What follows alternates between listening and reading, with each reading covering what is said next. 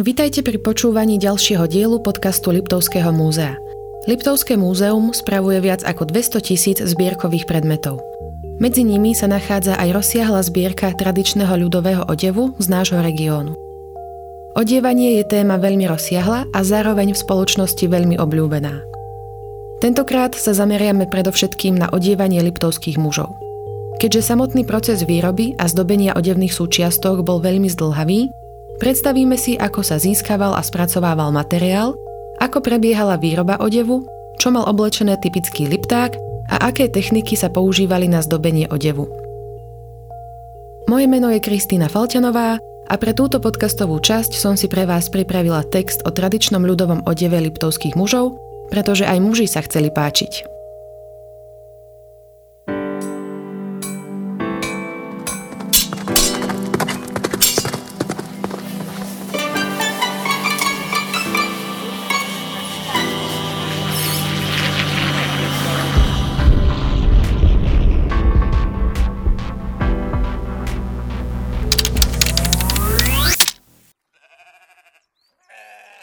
Získavanie a spracúvanie textilných materiálov patrí medzi najrozsiahlejšie odvetvia tradičnej ľudovej výroby.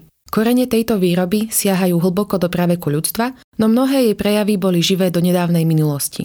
Veľká časť obyvateľov Liptova v minulosti produkovala a spracovávala prírodné materiály, z ktorých vyrábali odevné súčiastky, ale aj iné druhy textilu, napríklad bytový a hospodársky. V domácnosti rolníka a pastiera sa popri namáhavej fyzickej práci spotrebovalo veľké množstvo plátna, súkna a ďalších textílií. Pradenie, tkanie a výroba odevu boli preto popri príprave stravy hlavným zamestnaním žien. Na odevy sa používali základné prírodné materiály, ktoré ľudia ďalej spracovávali pre svoje využitie. Medzi tieto prírodné materiály patrí ľan, konopa a ovčia vlna. Pre liptákov bola významná výroba a spracovanie ľanového a konopného plátna, a taktiež domácky vyhotovené súkno z ovčej vlny. Preto, aby sme lepšie pochopili samotné odevné súčiastky, predstavíme si najprv proces získavania a spracovania prírodných materiálov, z ktorých sa odev vyrábal. Spočiatku sa ľan pestoval pre olejnaté semená, až neskôr sa ľanové vlákna používali na vyhotovenie tkanín. Pestovanie ľanu sa sústreďovalo v severných oblastiach Slovenska. Pestovanie konopy bolo rozšírené predovšetkým v južných a západných častiach Slovenska. Máme však doklady, že konopa sa pestovala aj na Liptove. Hlavným cieľom pestovania konopy bolo získavanie základnej suroviny pre domácku výrobu plátna, prevažne na vlastnú spotrebu. Pestovanie konopy vo väčšom rozsahu, napríklad na roľníckých hospodárstvách, šlo do úzadia po druhej svetovej vojne, kedy sa domácky vyrábané plátno nahrádzalo kupovanými textíliami. Pestovanie a spracovanie konopy je podobné ľanu. Ľan a konopu si pre vlastnú spotrebu pestovala takmer každá domácnosť. Siali sa v polovici mája a tradovalo sa, že semienka treba vyhadzovať vysoko, čo malo zabezpečiť rast vysokých bíľ. Keď na rastline dozrelo semeno, bíle sa vytrhali a zviazali do snopov. Ďalej sa ľan rosil a dvíhal do snopkov, aby preschol. Konopa sa močila niekoľko dní. Uschnutý ľan sa následne pomocou dosky s klincami zbavil semienok. Semienka sa odkladali a neskôr používali ako osivo alebo v ľudovom liečiteľstve. Ľan sa spracovával až na jeseň. Najprv sa rastliny nahrubo očistili v drevenom válove. Potom sa vrchné drevnaté časti rastliny lámali kianičkou na klátiku. Takto spracované rastliny sa ďalej trepali a vytierali na sekačke. Bol to rámový stojan s pohyblivou sekacou časťou, ktorá zapadla do ryhy, cez ktorú sa rastlinné vlákna preťahovali. Takýmto postupným sekaním a preťahovaním sa rastliny zbavili drevnatých častí. Vytrepaný ľan sa následne česal okrúhlým hrebeňom s klincami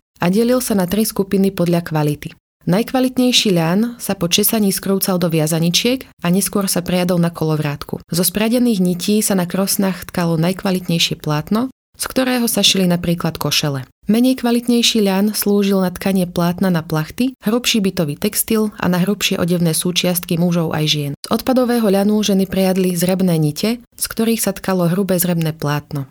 V hornatom regióne Liptová bol rozšírený chov oviec. Chovali sa ovce s čiernou alebo bielou vlnou, ktorá sa spracovávala na súkno tmavej a bielej farby. Vlna sa získavala strehaním oviec dvakrát do roka, na jar a na jeseň. Kvalita vlny sa určovala dĺžkou vlasu a podľa počtu kučier. Získaná vlna sa očistila a spracovávala česaním, krampľovaním. Takto upravená vlna sa spriadala na nite, ktoré sa na krosnách tkali. Vlnená tkanina sa potom valchovaním spustila na súkno, z ktorého sa vyrábali vrchné odevné súčiastky, napríklad oblúkené nohavice a haleny.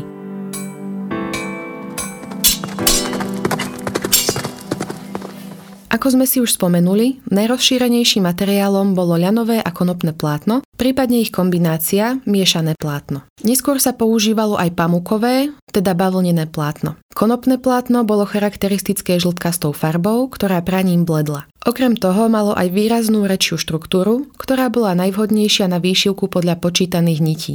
Ľanové plátno bolo výrazne belšie s jemným leskom a jemnejšou, hustejšou štruktúrou. Miešané plátno kombinovalo buď ľan s konopou alebo ľan s bavlnou. Postupne sa medzi ľuďmi rozširovalo aj bavlnené, teda pamukové plátno. Výhodou tohto plátna bola jeho pevnosť a zároveň jemnosť. Vďaka pravidelnej štruktúre bolo výborné na vyšívanie. Rozvojom priemyslu začali na vidiek prenikať rôzne druhy strojových jemných textílií, vďaka čomu sa rozšírili aj možnosti techniky a farebnosti výšiviek. Najspodnejšou a najstaršou odevnou súčiastkou je košeľa. Šila sa z domáceho ľanového, konopného alebo miešaného plátna. Košeľa pozostávala z dvoch dielov plátna, hrdelný otvor má golier a rásporok. Rukávy sú široké a rovné, dĺžkou sa prispôsobili rukám nositeľa. Pod pazuchy sa všili malé štvorcové kliny, ktoré zabezpečili lepšiu pohyblivosť. Tento typ košele patrí medzi najstaršie odevné tvary. Postupom času sa strih košele upravoval potreba muža. Súkené nohavice nemohli chýbať v odeve každého muža. Na Liptove nachádzame viacero strihov súkených nohavíc, ktoré sa líšili aj v rámci jednej dediny. Všeobecne platí, že súkené nohavice sa vyrábali z plsteného súkna a šili sa ľanovými cvernami. Nohavice mali vpredu rásporky, ktoré boli lemované šnúrkami pletenými z jemnej vlny. Súkené nohavice boli obľúbené predovšetkým v zlom počasí a pri ťažkých prácach, pretože mastná vlna dobre držala teplo a hriala, aj keď navlhla. Nohavice sa upevňovali koženým remeňom, ktorý sa vsunul do obalku nohavíc. Pod súkenky sa obliekali tenké ľanové nohavice, ktoré zabezpečovali nositeľovi pohodlie. Symbolom mužskej sily a krásy bol široký kožený opasok.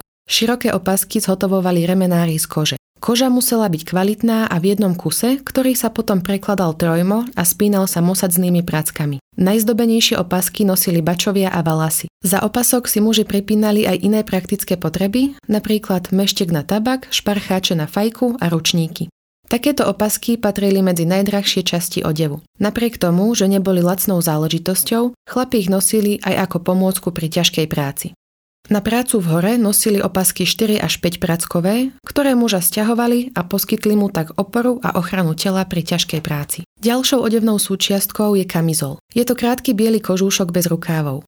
Najjednoduchší kamizol bol ušitý z jednej barančiny, vystrihnutý z jedného kusu tak, aby mal čo najmenej švov a tvarom pripomínal pôvodný tvar baranej košky. Vďaka neveľkej náročnosti výroby si ho chlapi zvykli zhotovovať aj sami. Kožúšky mali rovný strich, neobmedzovali pohyb a boli teplé. Zapínali sa na gombíky a ramenné slučky. Nosili sa prakticky celý rok, v lete sa mohli nosiť otočené aj srsťou von, vďaka čomu telo čiastočne izolovali od horúčavy. Kožúšky sa medzi liptovskými dedinami líšili dĺžkou, zdobením, počtom gombíkov aj vreciek. Všeobecne sa kamizle zdobili koženými aplikáciami a farebnými výšivkami a mohli sa lomovať kožušinou. Ďalšou vrchnou odevnou súčiastkou bola halena. Halena, nazývaná aj kabanica, sa vyhotovovala zo súkna. Siahala nad kolená a pod krkom sa zapínala koženým remienkom, prípadne tkanicou. Chránila pred nepriaznivým počasím a chlapi ju nosili aj na dlhé cesty. Keď vedeli, že budú musieť niekde cestou prespať, slúžila im ako prikryvka. Keď boli chlapi oblečení, museli sa aj patrične zaobuť. Najrozšírenejšou koženou obuvou na Liptove boli krpce.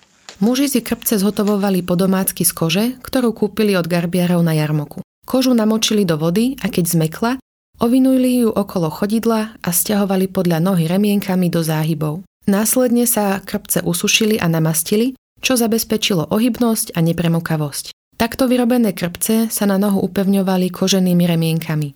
Tie sa ovinuli od členku do polovice lítka, čím sa spevnila noha. Podošva krpcov bola klská a preto pre zlepšenie stability počas pohybu v strmých lúkach, lesoch alebo v snehu sa na pety krpcov upevňovali železné podkovičky. Ďalšou koženou obuvou boli čižmy, ktoré siahali pod kolená. Tie však boli drahšie než krpce, aj kvôli tomu menej rozšírené. Preto boli viac obľúbené baganče, ktoré sa kupovali hotové. Baganče sa na priehlavku stiahovali koženými remienkami a siahali tesne nad členky. Boli lacnejšie než čižmy a trvácnejšie než krpce. Používali sa predovšetkým ako pracovná obu. Okrem koženej obuvy sa v Liptove vyskytovala obuv aj z iných materiálov. Rozšírené boli súkené kapce, ktoré si chlapi zhotovovali sami. Kapce, ktoré sa nosili počas suchej zimy, boli podšité súknom. Do nepriaznivého a daždivého počasia sa nosili kapce podšité kožou. Chlapi nosili aj klobúky, ktoré sa vyrábali zo súkna a vo viacerých veľkostiach. Valasy boli charakteristicky tým, že nosili ťažké široké klobúky, ktorých striežky si formovali tak, aby boli chránení pred nepriaznivým počasím. Takéto klobúky si vraj valasy natierali vtáčimi vajcami, smolou alebo masťou, čím zabezpečili ich nepremokavosť. Rozšírené boli však klobúky menšie a tenšie, ktoré boli pohodlnejšie na nosenie. Všetky klobúky sa zdobili tkanicami, harasovými šnúrkami alebo stuhami, ktoré boli obtočené okolo dienka klobúka. Valaské široké klobúky boli typické ozdobou z červeného plsteného pásu s našitými bielými mušličkami alebo s koženým pásom vybíjaným cvočkami. Slobodní mládenci nosili na klobúku pripevnené pierko, čím sa odlišovali od ženatých mužov. Pierka mohli byť kohútie, no nosili sa aj pierka z kvetín, vetvičiek a kúpnych ozdôb. Keď boli odevné súčiastky ušité, pokračovalo sa zdobení. Každá dievka sa od malička učila vyšívať. Táto činnosť sa stala jednou z hlavných náplní a zároveň umením žien. Z roku 1908 však máme informáciu, že v súčasnej obci Hubová vyšívali aj muži. V prameňoch sa píše, že muži vyšívali lajblíky a nohavice z valašského súkna. Motívy výšiviek vytvárajú z pamäti, čo naznačuje, že vyšívanie nebolo pre nich zriedkavá činnosť. Na pripravenú ľanovú, konopnú, pamukovú alebo miešanú tkaninu sa potom vyberali aj vhodné priadze na vyšívanie. Výber priadze bol prispôsobený materiálu kvalitou, hrúbkou aj farebnosťou. Za najstaršie vyšívacie priadze sú považované prírodné nite z ľanu a konope. Týmto priadzam sa nechala pôvodná prírodná farba,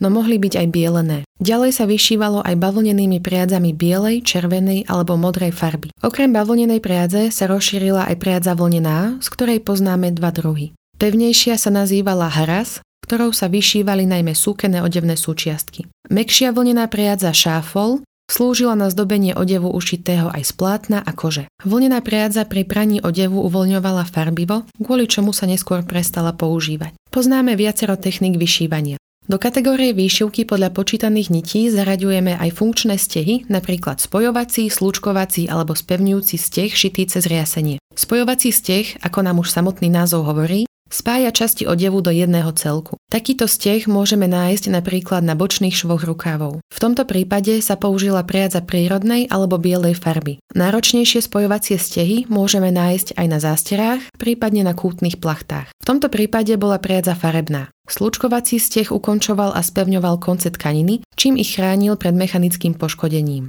Spevňujúcim stehom, ktorý bol šitý cez riasenie, sa prispôsobila časť odevu na postavu. Tento steh mal okrem funkčnej aj ozdobnú funkciu, keďže boli vyhotovované nielen v rovných líniách, ale aj v ornamentálnych tvaroch. Medzi najrozšírenejšie a najstaršie techniky v ľudovej výšivke je krížikový steh.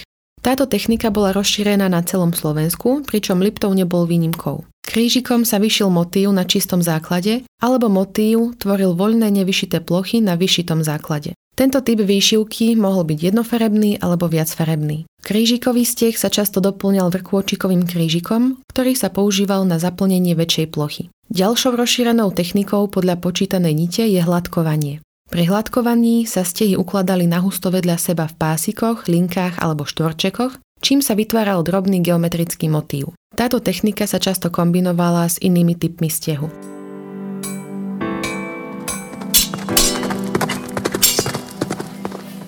Technika výšivky podľa predkresleného vzoru sa rozvíjala v súvislosti s lepšie dostupným továrenským materiálom, ktorý mal jemnejšiu štruktúru. Táto technika bola charakteristická pre rastlinné ornamenty. Patrí sem plný plochy steh, ktorým sa vyšívali odevné súčiastky aj bytový textil.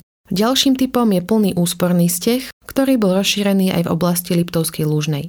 Pri tomto type stehu sa pokrývala len lícna strana, čím sa šetrí priadza, ako nám napovedá aj samotný názov. Okrem výšiviek poznáme aj nášivky. V tomto prípade ide o našívanie rôznych motivov na základnú tkaninu. Vznik slovenskej ľudovej výšivky sa vyvíjal z jednoduchých geometrických vzorov, ktoré súviseli s funkčnými stehmi. Ich zoskupovaním a pripájaním ďalších prvkov vznikali stále zložitejšie motívy a bohatšie ornamentálne vzory. Na tento proces ale pôsobili rôzne slohové prúdy, napríklad renesancia a barok. Motívy z umeleckých prác dovezených zo zahraničia prevzala mešťanská vrstva, odkiaľ s určitým oneskorením prenikol do ľudového prostredia. Vzory sa preberali a prispôsobovali vkusu ľudových tvorcov. Popri nich si vytvárali vlastné motívy. Inšpiráciou pre motívy na vyšívanie bola príroda, vďaka čomu môžeme na ľudovom odeve nájsť rôzne ornamenty kvetov, listov, stromov alebo zvierat. Okrem týchto motívov boli obľúbené motívy srdca, písmo a datovanie aj na mužských košeliach v Liptove. Najstaršie odevné súčiastky boli zdobené jednofarebnou bielou alebo prírodnou výšivkou z ľanových a konopných nití. Počiatočné obdobie výšivky bolo charakteristické striedmosťou a farebnou jednoduchosťou. Popri prírodnej a bielej priadzi sa používala aj žltá priadza, ktorá sa farbila šafránom. Ďalšou používanou farbou bola červená, modrá a čierna. Červená priadza bola spomedzi farieb najbežnejšia a hojne sa využívala v Liptovskej Lužnej. V 19. storočí sa rozšírením tovarenskej výroby dostávali čoraz jednoduchšie do vidieckého prostredia aj hodvábne, vlnené a bavlnené priadze rôznej kvality. Tieto priadze ponúkali aj širší výber farebnosti. Nové farebné odtiene sa kombinovali so zaužívanými stálými farbami. Spočiatku boli používané na vyšitie drobných detajlov, no postupne sa dostali na väčšiu plochu výšivky. Farby mali aj svoj symbolický a magický význam. Červená farba symbolizovala krv a život. Používala sa aj na odeve detí ako symbol života a lásky. Čierna farba bola protikladom červenej. Predstavovala tmu, smútok, starobu a smrť. Žltá farba symbolizovala teplo a životodárnu slnečnú silu. Farebnosť ľudovej výšivky bola dôležitá aj pri určovaní veku a stavu nositeľa. Pomocou farebných výšiviek sa rozlišoval aj účel odevnej súčiastky na rôzne príležitosti. Zjednodušene platilo, že čím bol mladší nositeľ, tým pestrejšia výšivka zdobila jeho odev. Farebne striedmejšia bola výšivka na odeve strednej generácie. Rozlišovala sa však aj účelovosť odevných súčiastok. Na pracovnom odeve bola viditeľná výšivka so skromnejšou farebnosťou a ornamentikou. Naproti tomu sviatočný a obradový odev si priam vyžadoval pestrosť a bohatosť. Od začiatku júna 2022 pre vás v Národopisnom múzeu Liptovských rádok otvárame výstavu s názvom Zručný aj pekný – umenie zdobenia tradičného ľudového odevu. Na tejto výstave sa dozviete viac zaujímavostí o ľudovom odievaní a zdobiacich technikách. Výstava bude v priebehu roka 2022 putovať aj do sídelnej budovy Liptovského múzea v Ružomberku a múzea Čierny orol v Liptovskom Mikuláši. Srdečne vás pozývame a tešíme sa na vašu návštevu. Práve ste dopočúvali ďalší diel podcastu Liptovského múzea, ktorý bol nahrávaný v štúdiu Liptov Lab. Od mikrofónu vás zdraví Kristýna Falťanová a teším sa na vás opäť o mesiac.